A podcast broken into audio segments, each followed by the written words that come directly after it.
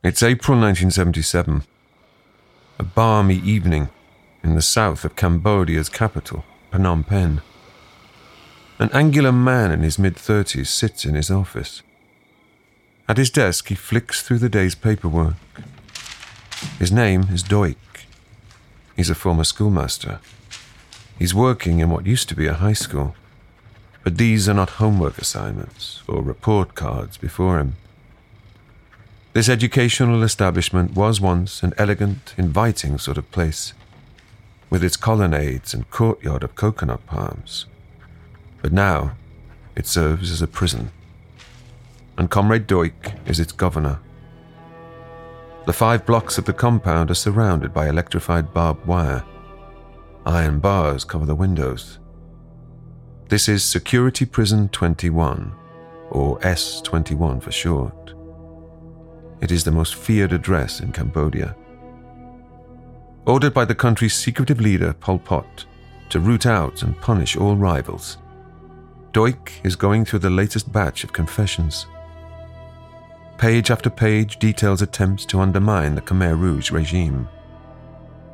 But Duch knows not to take them at face value.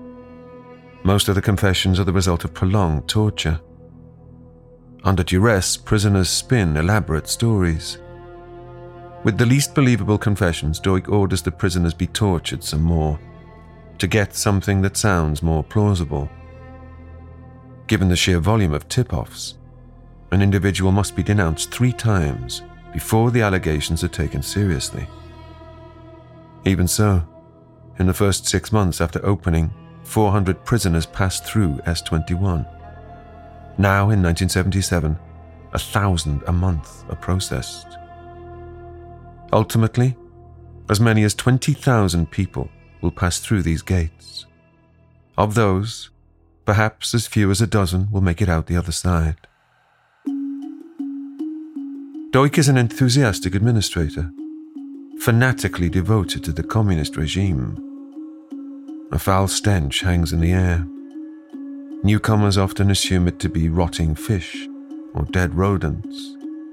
In fact, it's the odor of decomposing human flesh. Duch has been here long enough that he hardly notices it now. Today has been typically busy. Plenty of new arrivals, most blindfolded and with their hands tied. On admission, they're photographed and ordered to write a short autobiography. A first opportunity for confession. They're then stripped and taken to the classrooms, which have been crudely converted into cells and torture chambers fitted with shackles. Small ammunition boxes function as toilets. When they overfill, prisoners are forced to lick up the mess. The Khmer Rouge talk of smashing. Some of the leaders dress it up, suggesting the term refers to smashing the corrupting individualism out of people. But everyone knows that it's meant literally. The corridors ring with the screams of those being beaten with metal bars or sticks covered in wire. Others are waterboarded or receive shocks through electrodes inserted into their ears. All manner of grotesque punishments, all in the name of protecting Cambodia. Death often comes as a relief, but even that is a drawn out affair. The authorities consider it wasteful to use bullets to dispatch their victims. Most are beaten to death. Others are killed with machetes. Occasionally, they're burned alive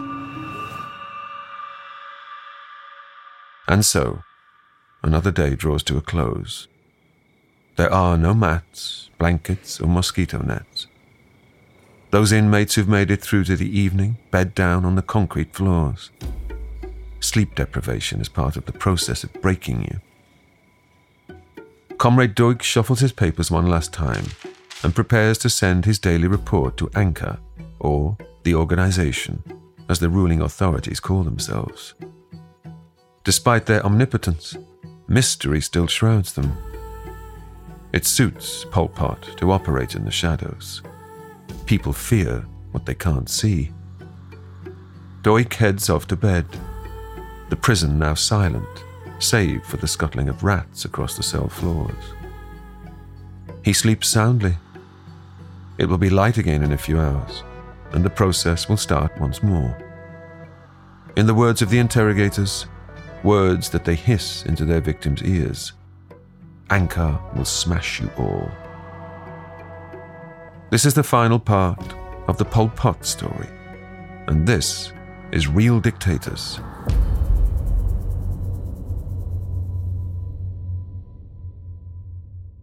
How does a country so often admired for its beauty and tranquility arrive at such horrors? Let's go back to April 1975 and the Khmer Rouge takeover of Phnom Penh. It marks the end of years of civil war. While no one really knows what to expect, there is hope that the worst might be over. Professor Sophal Ear in those initial days, it was jubilation, or at least on the day of April 17th, it was jubilation in that the country had suffered for years a bombing campaign by the United States that had devastated the countryside. I mean, more bombs fell on Cambodia than World War II Europe and the tonnage equivalent of Hiroshima and Nagasaki. People just thought that things could not get worse. Journalist and author Elizabeth Becker they wanted to believe that the Khmer Rouge, being Cambodian, would bring about peace because Cambodians wouldn't be bad to Cambodians. One of my best buddies was a banker who I would always go to when I couldn't figure out what was going on. And he'd say, No, really, I'm not going to leave the country. I trust them. They're not going to do anything crazy. They're Cambodians. And so everybody was waving white flags, yay, hooray, when they came in in, in April 1975. They wanted to believe. On April the 20th, just days after his troops have emptied it, Pol Pot sets foot in Phnom Penh. It's his first time back in 12 years. He's driven in a captured armored car alongside a cavalcade of jeeps plundered over the previous days. They race through the eerily deserted streets. Communist Party officials are already in the city to discuss the way forward. Pol Pot summons them to the Art Deco railway station, a remnant of the colonial era. For now, it will serve as the new government headquarters. There is much to discuss. For starters, there's the question of how the new administration will be structured. There's no doubt that real power rests with the Khmer Rouge. But the matter is not quite as straightforward as that.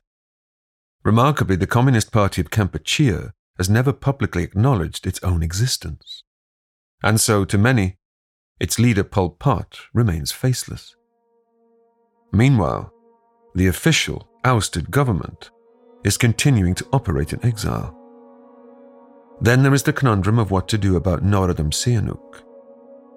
The former king, prime minister, and head of state for life is the most recognizable and popular political figure in Cambodia and in name at least, he is the Khmer Rouge's ally. Sihanouk was the public face of the supposedly united front that has just deposed Lon Nol and his regime. So, how is he going to fit into proceedings? China and North Korea, key communist power brokers, are both adamant that Sihanouk should retain a role. He is a source of stability and legitimacy. Pol Pot takes the path of least resistance Sihanouk is once more offered the role of head of state. Sihanouk doesn't quite know what to expect from his new title. Chairman Mao tells him with a glint in his eye that he needn't be scared. It's not as if he'll be set to work in the fields, but he might have to pick up a broom to do a bit of sweeping. When Sihanouk returns to Phnom Penh, he's pleasantly surprised. There's a welcoming committee at the airport. Buddhist monks greet him while girls from the Khmer Rouge scatter flowers at his feet. It feels like old times. Never mind picking up a broom. The royal palace is looking spick and span for the return of the former king and his entourage. But the honeymoon will not last long. The next time Sihanouk returns from a trip abroad, he notices a distinct difference. Gone are the monks and the girls with flowers. Instead, a small crowd chants Khmer Rouge slogans in a slightly subdued manner as the old king fixes a smile on his face. It is, he will later recall, all rather Kafkaesque.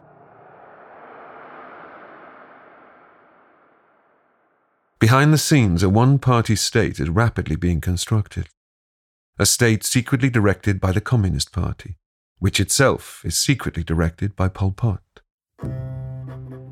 Pol describes his nation as a precious model for humanity. In the entire world, he claims, no country, no people, and no army has been able to drive the imperialists out to the last man and score total victory over them. He now wants to push the country on further still, to make, in his words, a prodigious leap. Professor Alex Hinton.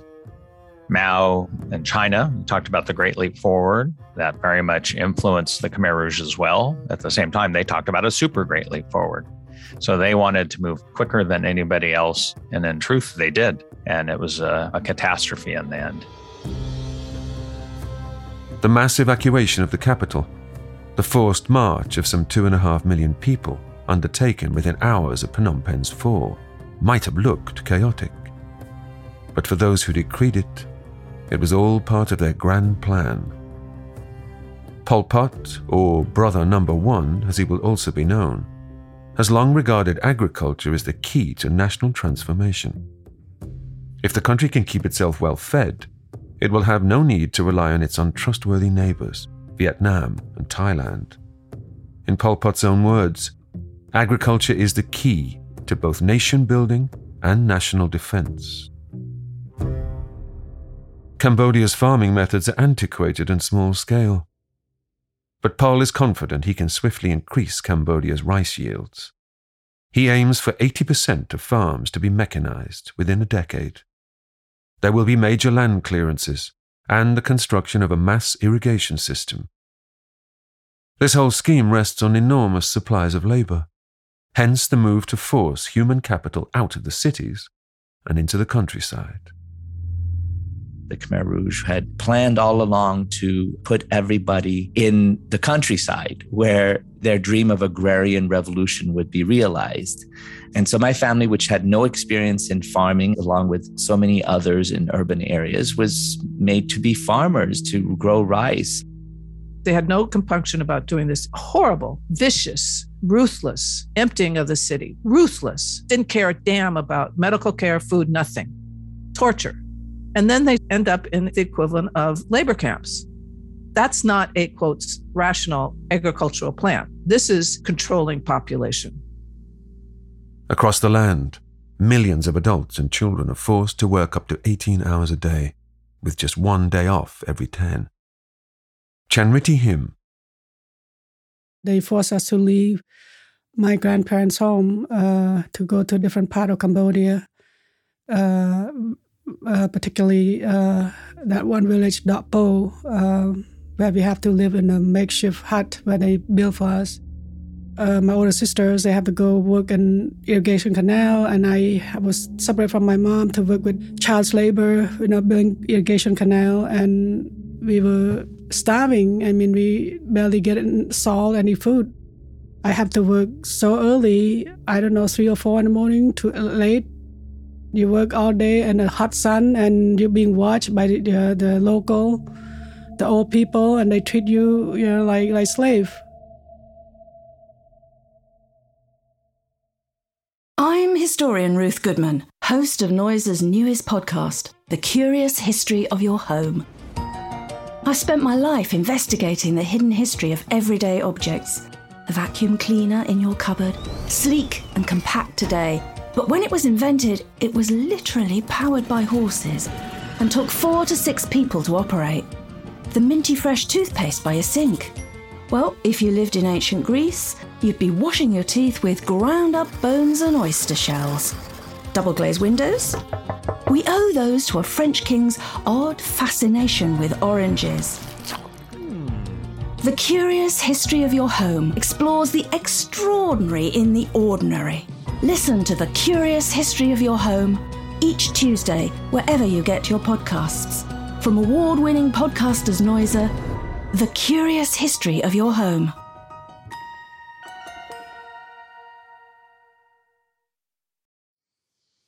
On the afternoon of June the 21st, 1975, Pol Pot reclines by a private swimming pool. Opposite him sits Mao Zedong, an old man now, beset with health problems, but he can still captivate an audience. Here in the shadow of Beijing's Forbidden City, the two men converse at length. Mao tells him that China has no right to lecture or criticize Cambodia, but he will give this warning don't push too hard. A degree of restraint may bear fruit in the long run. Keep the people on side. To guide his understudy, Mao offers him dozens of books on Marx, Engels, Lenin, and Stalin.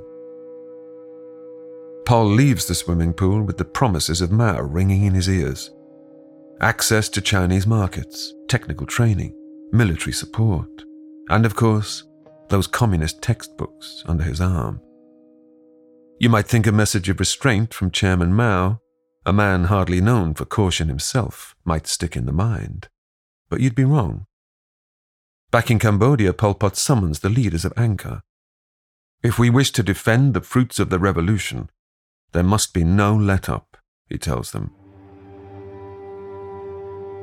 Out in the countryside, the population is divided into three broad groups each of these groups has different entitlements to food rations and to hold positions in village cooperatives, the army, and the party. The full rights members and the candidates are the more privileged categories. They are populated by the so called old people, those who lived in the liberated zones prior to the communist victory. The group with fewest privileges, the depositees, are largely new people, those who came from the cities. In Pol Pot's New World Order, some are more equal than others. We certainly knew that. I had an uncle who who lived with us and he was a former minister under Sihanouk. And so I guess he thought that that would be some big shot situation where he could manhandle his way through the Khmer Rouge. But the moment he started talking about, it, I was such and such minister, we knew he was going to be targeted you better not talk about your history in that way because if you talk about it in that way, they'll know that you were part of the Ancien Regime and that you, you should be eliminated. Khmer Rouge plans to replace the old government money system with a new one.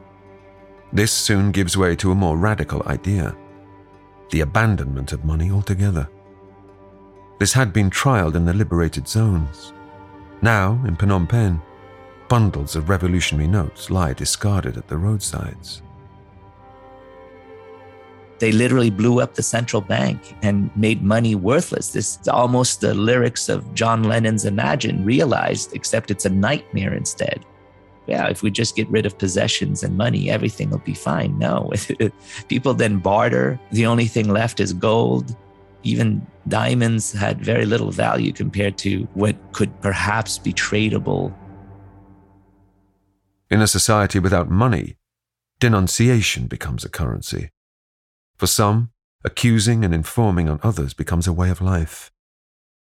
One of my paternal aunts, for example, who hadn't been as well off as we were, we suspect had gone to the Khmer Rouge to say that we were actually well off in our pre Khmer Rouge lives. And so we would be made targets as a result. My father apparently said, okay, well, we, we're going to have to get away from them because we don't, we don't want to have a situation where they report us. From October 1975, the Khmer Rouge take it up another gear. There's a push for even greater collectivization.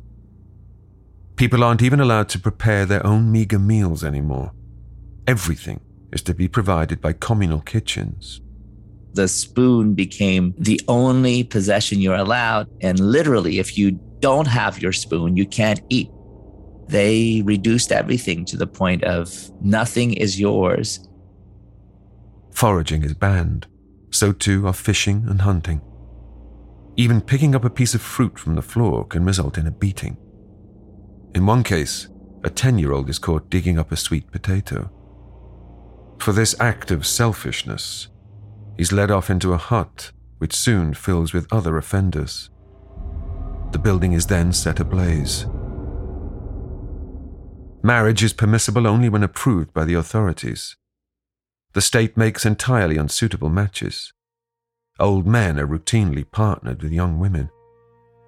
Women's hair is to be cut short. Illicit affairs become punishable by death. Children's toys are outlawed, as are sports and reading, unless the material has been specially sanctioned by the party. Some regions ban singing and dancing. Language itself becomes a battleground. People must no longer refer to themselves as I, but as we. Nor may children refer to their parents as mother and father. Pol tells his party leadership that mothers should not get too attached to their offspring. Familial love is selfish and sentimental. The family unit was destroyed. Parents were separated from their children so that the kids could be sent to children's camps to be educated in essentially becoming spies against their families, right? And questioning their elders. Not that questioning your elders isn't an, uh, an, intergenerational thing that we all go through, but this was the extreme case of being taught from an early age to essentially no longer believe in the family structure. The immediate evacuation, throwing people out of Phnom Penh, was the first step in eliminating classic communities.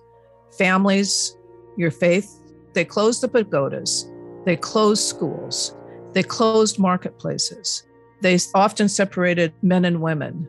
You make everybody separate, scared, and unable to react.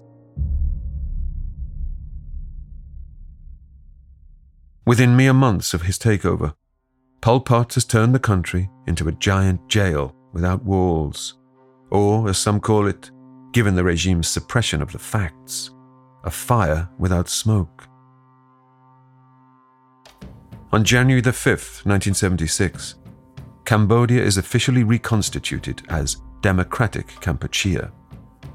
For anyone who was in doubt, the new constitution makes a point of clarifying that worklessness is absolutely non existent. But by now there is already copious evidence that the regime is a disaster, even on its own terms. Then you see that whatever the propaganda is, they are incredibly incompetent. You have a mishmash of understanding what the revolution is about, what you do, and every region is trying to do what they're supposed to do. And when things don't work out, they're executing people because they know that they'll get in trouble if they don't measure up. They were not ready for prime time. You cannot overestimate the incompetency terrified party cadres, commanding malnourished slaves, massage their production figures to report higher yields than they really have. Pol and his officials welcome the good news and start taking rice away from the countryside to put into storage. Now the workers have even less to live on, and so the spiral continues. Before long, food shortages give way to full blown famine The greater the pressure to make up the shortfalls, the more violently the party cadres impose their authority. As the saying goes, Angkar kills but does not explain. I think of my friend who heads the documentation center of Cambodia. He tells the story of his sister who was killed. So she was accused of stealing rice under the Khmer Rouge. She said she didn't steal any rice. She didn't have any rice. And they said she did. And so to make their point, they decided, okay, let's find out if you stole rice. Let's open you up. And so they they they sliced her open to find no rice at all, and she died. It doesn't take long before Norodom Sihanouk is having serious doubts about throwing in his lot with the Khmer Rouge. He was basically in a gilded cage at the royal palace. So he was not given any power. And so he didn't obviously starve to death, but still, he was miserable. A lot of his family members were killed. He had made a Faustian pact with the Khmer Rouge. He had given them his credibility to uh, allow them to rise to power, thinking that they were going to hand the keys to the kingdom to him. And they simply put him as figurehead, head of state. Sihanouk tours the country over the winter of 1975 to 76. Forced to confront the reality of the regime, he's appalled by what he sees. My people, he says, have been transformed into cattle. My eyes were opened to a madness which neither I nor anyone else had imagined. He attempts to resign as head of state, blaming ill health. Pol Pot tries to persuade him to stay. He understands that to most of the population, Sihanouk is the government, its public face. He's also the Khmer Rouge's fall guy. Saloth Sar's name doesn't come up ever, ever, ever, ever, whether you're in Phnom Penh or any village. This was deliberate. He did not want to be known. It's Sihanouk, Sihanouk, Sihanouk. Without Sihanouk, I don't know what they would have done. But Pol will lose this particular battle. Less than a year after the fall of Phnom Penh, Sihanouk broadcasts a farewell message to the nation. He is washing his hands of the whole affair. Pol Pot now stands alone as Cambodian leader. With the myth of a united front government over, he has little choice but to assume the role of prime minister. He's not interested in being known as the leader of the Khmer Rouge. He's interested in obviously controlling the Khmer Rouge, controlling the regime, but doing it almost behind the scenes. He may relish secrecy, but he also craves control. As Prime Minister, his fingerprints are on everything, down to the tiniest details. He wants to know the menus and place settings ahead of banquets. He vets the program schedules for Radio Khmer Rouge. As a character, a personality, he remains elusive. Colleagues speak of being utterly unable to read him. He can be courteous and softly spoken, serene like a monk, and with a singular charisma. He will look you in the eye and flash that winning smile, even as he orders your death. When he takes up the premiership, a fictional biography is written at his behest. It claims he used to work on a rubber plantation and fought with the nationalists against the Japanese during World War II. All lies. This cloak of anonymity is more important than ever, because out in the countryside the most heinous crimes are being committed, crimes for which future generations will demand justice. The scale of murder perpetrated by the state is staggering. Between 1975 and 1979, Pol Pot's regime is responsible for the deaths of between 1.5 and 2 million people, about a quarter of the entire population. Most are cast into mass graves. There are almost 25,000 of these sites across the country, the notorious killing fields. Counterintuitively, what Pol Pot really wants is for the population to double or triple to 15 or 20 million within a decade. More people to do more work. But in addition to the murders, malnutrition is now so widespread that many women can no longer have children. In percentage terms, there has perhaps never been a regime responsible for killing so many of its own people. As the Khmer Rouge say, to keep you is no profit, to destroy you is no loss. Chanrithy Him lost both of her parents and several siblings under the Khmer Rouge. Here she remembers the death of her mother. She died in 1977 because of the Khmer Rouge, you know, told her to to go to this so-called hospital. I remember it was heartbreaking for my baby brother. She died there. I took him there, and the last time I saw my mom, she was a beautiful woman, and suddenly, after just a few years of this hell, I couldn't recognize her. I the only thing I could recognize my mom was was the faded flower blouse that she had. She just said, my son, my daughter come here and just tear, you know, streaming of her swollen face, all pale and swollen. Her eyelids were swollen with edema. And and she said they haven't, you know, they haven't given water for four days. And she begged me to, you know, to take care of her. And in as much as I wanted to take care of her, it's like I was barely surviving. After spending years as a jungle guerrilla, looking over his shoulder, Pol Pot was already paranoid before taking power in Phnom Penh. Since then, his paranoia has only accelerated. It's no surprise that he strikes up a friendship with another notorious communist leader, North Korea's Kim Il sung. Kim promises to assist Pol's agricultural and hydroelectric projects. But the Cambodian leader picks up some other tips from him too. They completely cut off their country in a way that even North Korea never did. All borders cut off. The only flights they allowed, they allowed some from China and Vietnam and uh, maybe a couple other communist countries. No cables, no mail, no telephone. Expats returning from overseas are viewed with particular suspicion, even if they are avowed supporters of the regime. Returnees are expected to prove their credentials through tests of character that last months, and in some cases years. Some are given absurdly futile tasks to test their commitment. In one instance, prisoners are told to plant rice on a concrete basketball court. When things go wrong, it's always the fault of others city dwellers, foreigners, Buddhist monks, the Muslim Cham minority. All of these groups find themselves in the firing line at one time or another. Every time there's a problem, every time there's a mistake, he doesn't say, Oh, that's a mistake. I'll learn from my mistakes. He says, Someone is betraying us.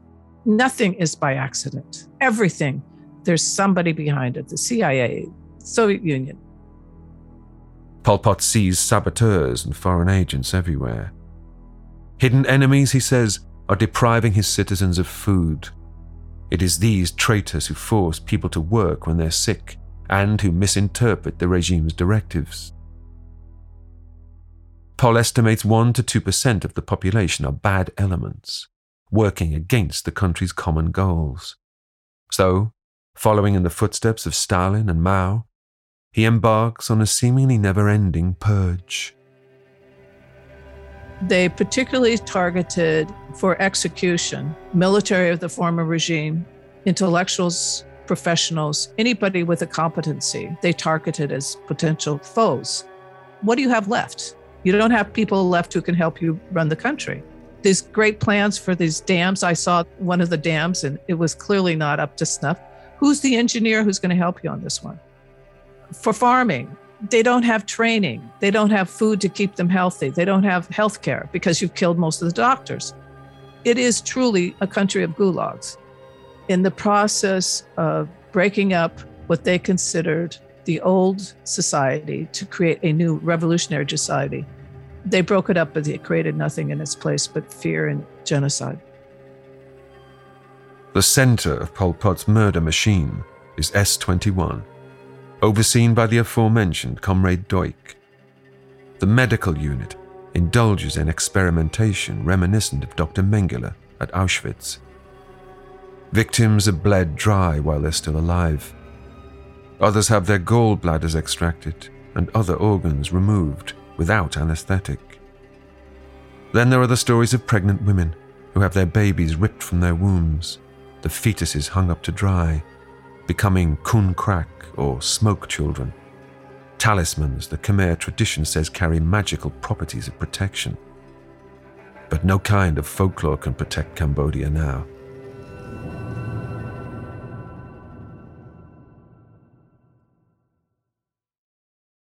It's only after the death of Chairman Mao in September 1976 that Angkar publicly acknowledges its own Marxist Leninist ideology for the first time.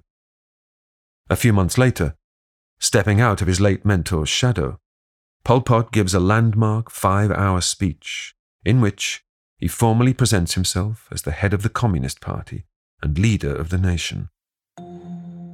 The goal was to create people who would think like a pure revolutionary, who would internalize and be socialized into these pure revolutionary ideals and so eventually he announced himself, broadcast to the masses, uh, and sort of told the history that they should all believe. He went back and he constructed the history in a certain sort of way to legitimate his and his faction's leadership and power. At a certain point, even the most avowedly evil tyrant cannot keep butchering his own people. Perhaps recognizing this, in the aftermath of the speech, the regime begins to introduce some extremely modest reforms.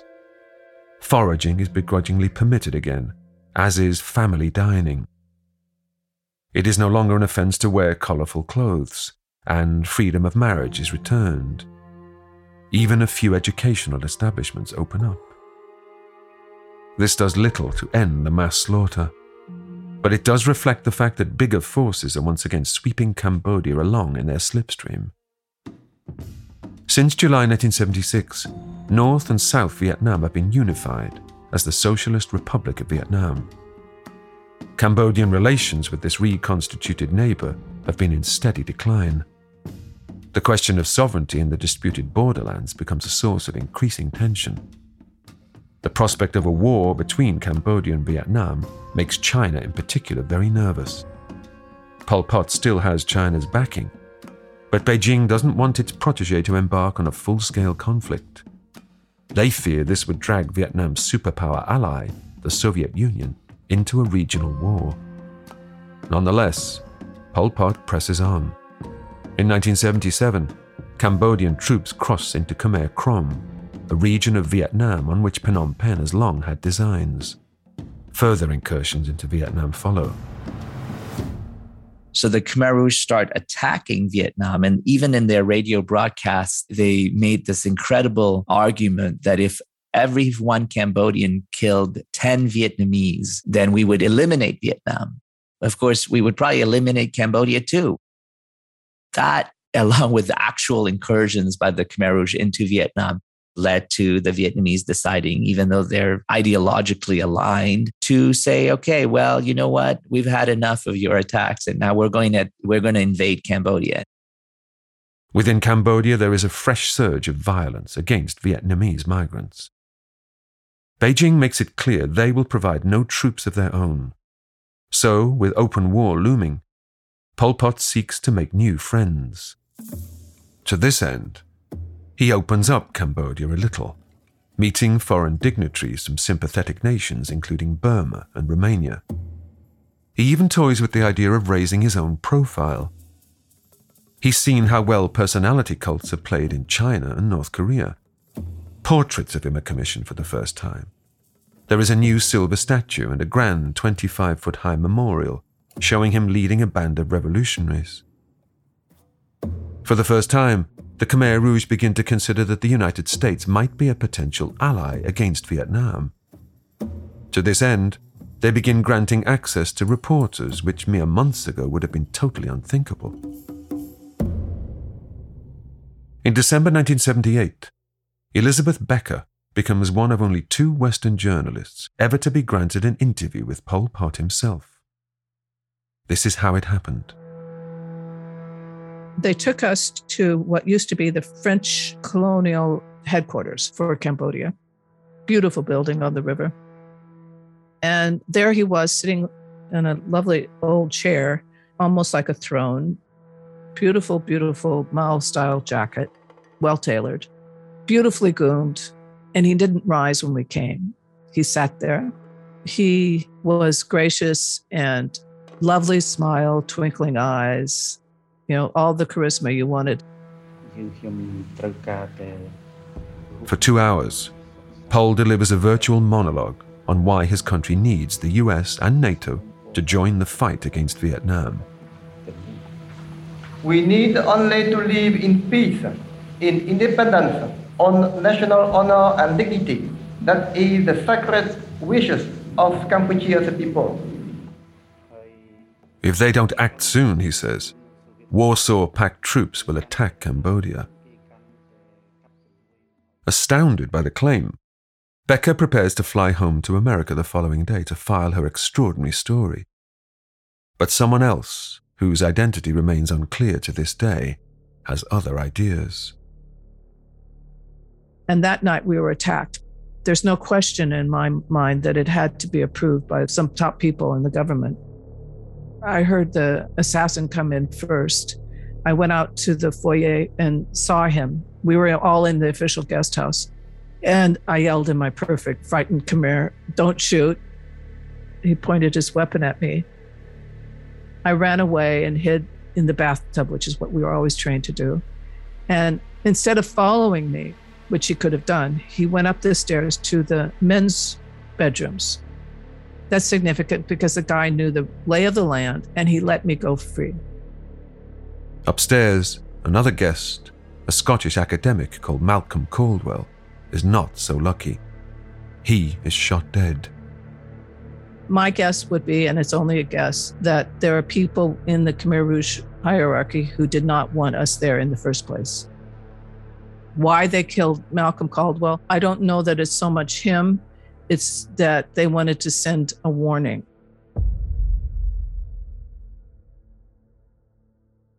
A few days later, the anticipated Vietnamese invasion begins in earnest.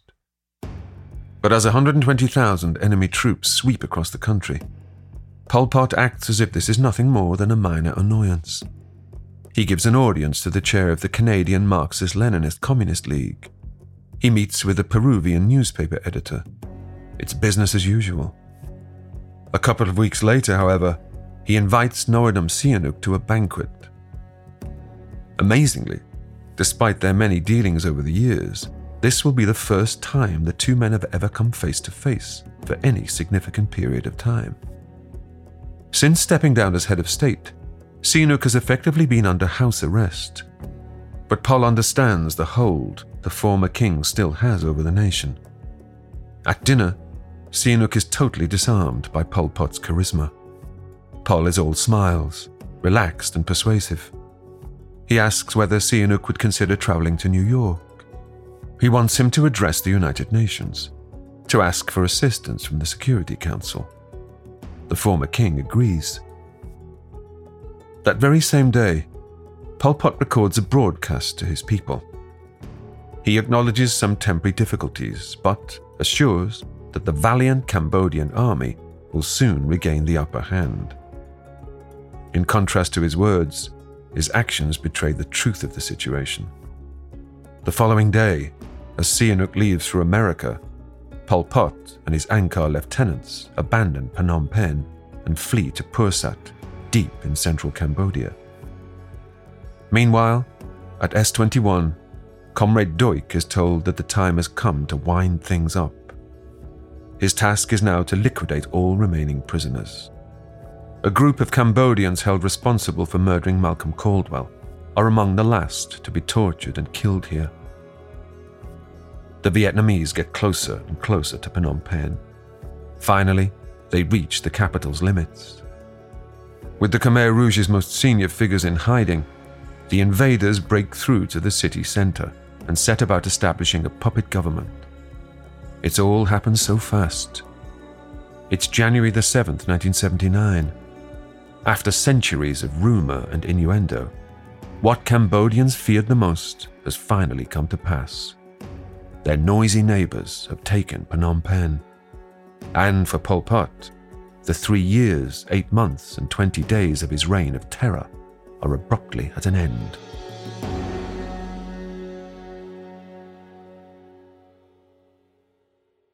On January the 12th, Norodom Sihanouk, dressed in a sober dark grey suit, addresses the UN. He calls for a resolution demanding the withdrawal of Vietnamese forces. He promises that his country will fight to the death. When the votes are counted, he has the backing of the entire Security Council, save for the Soviet Union and Czechoslovakia. But Sihanouk has something else to say. Making use of this platform, he also moves to condemn the Khmer Rouge for their genocide of the Cambodian people. It's a bold move. On his way out of UN headquarters, Sihanouk stops to speak to journalists. They ask if he expects to see Cambodia again. No, he replies. I have no role to play. Aristocratic nationalists are not much in demand anymore. On his way back to his hotel, under Khmer Rouge guard, Sihanouk slips a note to one of the American agents assigned to his party. On it is scrawled a desperate plea for asylum. At two o'clock in the morning, a US Secret Service team sweeps into his hotel and extracts him taking him to a private suite at a local hospital. He stays there for several weeks. Reporters are told that he's suffering from stress and exhaustion. Sihanouk's asylum application is ultimately rejected. He will shortly try his luck in China. Incredibly, this is not the end for either Pol Pot or his organization. In May 1979, Pol crosses the border into Thailand. But by July, he's back in Cambodia. Once more, he adopts a pseudonym. This time, he calls himself Phem, after his father, Saloth Phem. Phem creates for himself a new mountain headquarters. Not Office 100 this time, but Office 131. It's like something from a James Bond movie. The wooden huts of the camp are surrounded by minefields and pits stacked with sharpened bamboo. Pol lives further up the mountains in relative comfort, but for most of his followers, the conditions are terrible. Some resort to cannibalism. Forced out of office, stashed away in his hideout, the man they call Phem becomes something of a global statesman. His position as leader ousted by an aggressive neighbor gives him the veneer of legitimacy. Incredibly, despite the abundant evidence of his crimes against humanity, Pol Pot now finds himself supported by large sections of the international community. The shock continues because they go into exile and the Chinese support them against the puppet government that the Vietnamese put in. And the United States supports the Khmer Rouge. Europe supports the Khmer Rouge. ASEAN, the Association of Southeast Asian Nations, support the Khmer Rouge. I would never, I was shocked. At the UN, they voted to keep the Khmer Rouge in the Cambodia seat, saying that it's important not to support an invasion by a foreign country. Years after the Cambodian Civil War, the Khmer Rouge had been recast as a guerrilla movement. Gradually, Pol Pot and his organization jettison their extreme ideology. Instead, they rebrand as an anti Vietnamese nationalist movement. In 1981, the Cambodian Communist Party dissolves itself. It's a move that shores up international support from non communist states. It suits China and even America now to prop up Pol Pot and his rebels. Both nations want a weak Vietnam. But ultimately, there will be no grand comeback. By 1988, cautious peace talks are underway between Hanoi and Phnom Penh. The Vietnamese negotiators make headway with Sihanouk, who is by now back on the scene as head of the Cambodian government in exile. A year later, Vietnam withdraws its troops. Far away in Europe, the fall of the Berlin Wall heralds the collapse of the Soviet Union and the end of the Cold War. China introduces further market reforms. The Khmer Rouge, marooned in the jungle, are increasingly an irrelevance. In 1991, a formal peace agreement is signed in Paris between Vietnam and Cambodia.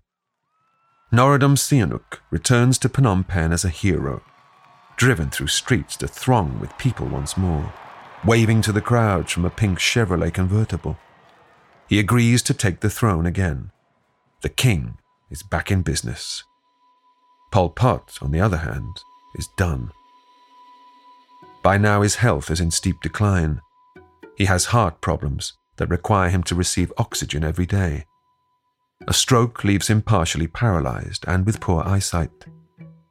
He sits around in pastel blue suits he has custom made in Bangkok, drinking cognac, listening to traditional Khmer music, and writing his memoirs. But the old, merciless warrior still lurks. In 1996, three young Western backpackers are captured and killed during a Khmer Rouge attack on a train. It feels like a desperate act of an organization that has lost any real purpose or direction. Ieng Sary Pol Pot's brother in law and one of his most trusted lieutenants defects. Then Pol falls out with another of his long standing allies, his former Minister of Defense, Son Sen. In June 1997, Pol orders that Sen be murdered, along with 13 members of his family, including children. It's one outrage too far. Ta Mok, Pol's former army chief, decides enough is enough the invalid Pol is caught trying to make a run for it. He's carried off in a hammock. He's then subjected to a trial at a mass meeting at the Khmer Rouge near the Thai border. Sitting in a wooden chair, holding a bamboo pole and a rattan fan, he fights back the tears as he hears the evidence against him. Pol Pot is sentenced by his own cadres to life imprisonment. In practice, This means the relative comfort of house arrest. After the trial, he tells a journalist, My conscience is clear. On April the 15th, 1998, Pol Pot dies in his sleep from heart failure. His body is preserved with ice and formaldehyde. He's given the final Buddhist rites before being cremated on a funeral pyre, fueled by rubbish and car tires. Some wonder whether he really dies the sort of natural death that he's denied so many others. Did he take his own life, perhaps? There had been rumors of an imminent extradition to the United States. Or did someone else get to him, nervous of what sort of deal he might strike or what information he might pass on to the Americans?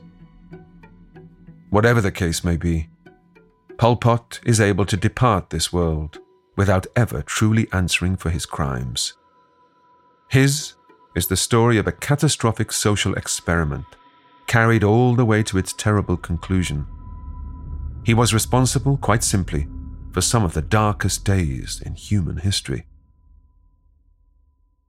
They're shutting down the human individual, right? And reshaping it. And they literally talked about it as reshaping human beings to be pure revolutionary citizens. The lesson for all of us is that we need to become aware and recognize these social forces uh, and so I think calling for critical self reflection is absolutely the sort of key lesson that we all need to keep in mind.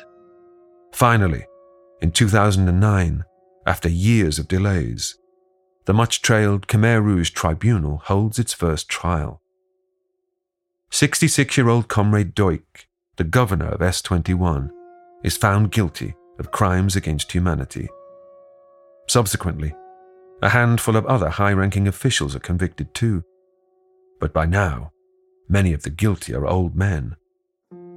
To some, the tribunal is at least a belated attempt to right some of the wrongs of the past. But for many others, its scope is so limited and the crimes it examines so vast that it could never be anything other than inadequate. In the years since Pol Pot's rule, Cambodian politics has been dominated by Hun Sen the Prime Minister since 1985. Sen is a former Khmer Rouge soldier who defected and allied himself with the Vietnamese during the latter stages of Pol's rule. Today, Sen heads what is effectively a one party state. Although he has overseen economic expansion, poverty remains widespread, and his regime has been accused of corruption and human rights abuses. I would reach for the the George Santayana, those who don't learn from history are, are, are doomed to repeat it. But I would also flip it on its head insofar as those who are too stuck on history or who think only of history insofar as what the future holds for them also cannot escape the past. So much of what happens in Cambodia today is kind of stuck in this in, in the fear of what took place under the Khmer Rouge. The fear of of what happened under the Khmer Rouge has become a kind of handcuff for, for so many that they also can't imagine escaping their current situation. Cambodia may have recast itself in the decades since Pol Pot, but clearly, the country and its people continue to bear the scars.